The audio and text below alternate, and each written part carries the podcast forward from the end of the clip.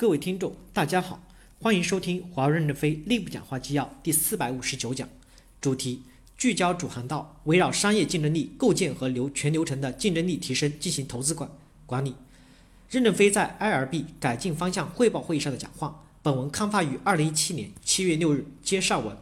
四，IRB 成员要由一对应领域的一把手亲自参与，倡导各层决策团队和全体员工解放思想，关注端到端。参与全流程。第一小点，IRB 成员要由对应领域的一把手亲自参与，不能妥协成委托代表。高层在一起开会就是头脑风暴，是达到一种共识，对你有用，对别人也有用。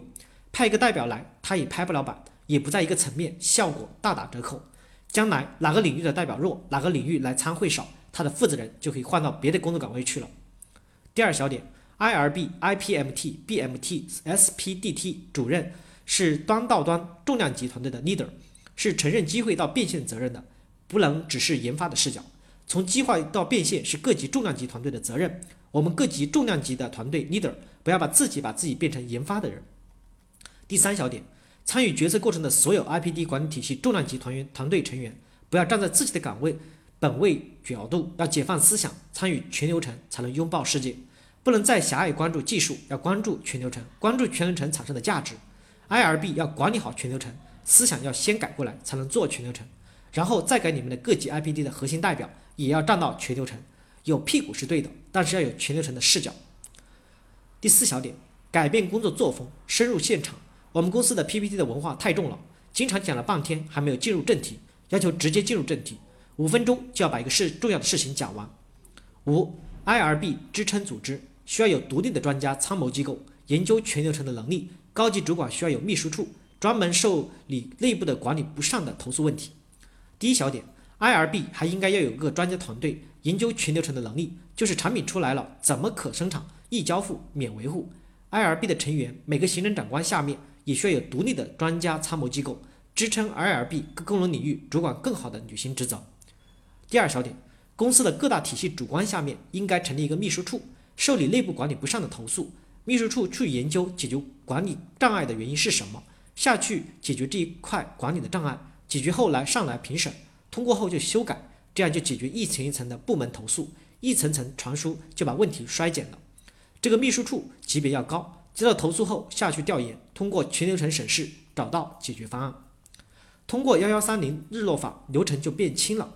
秘书处跟办公室不一样，办公室帮助管日常的工作。这个秘书处就是处理内部的投诉问矛盾，把职责规定一下，秘书处处理之后给出建议，大量在会下解决。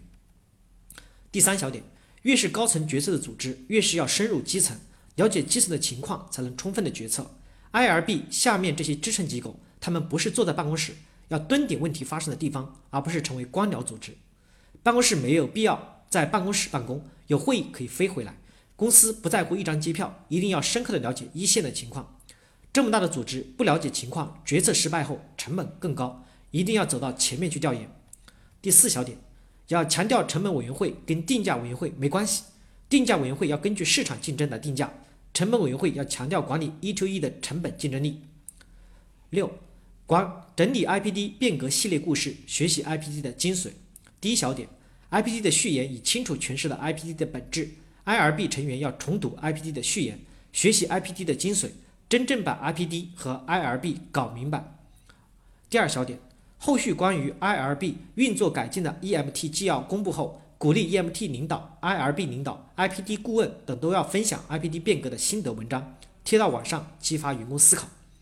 第三小点，我们的变革就是要让大家知晓，光是靠讲话和流程大家看不懂，一定要靠故事。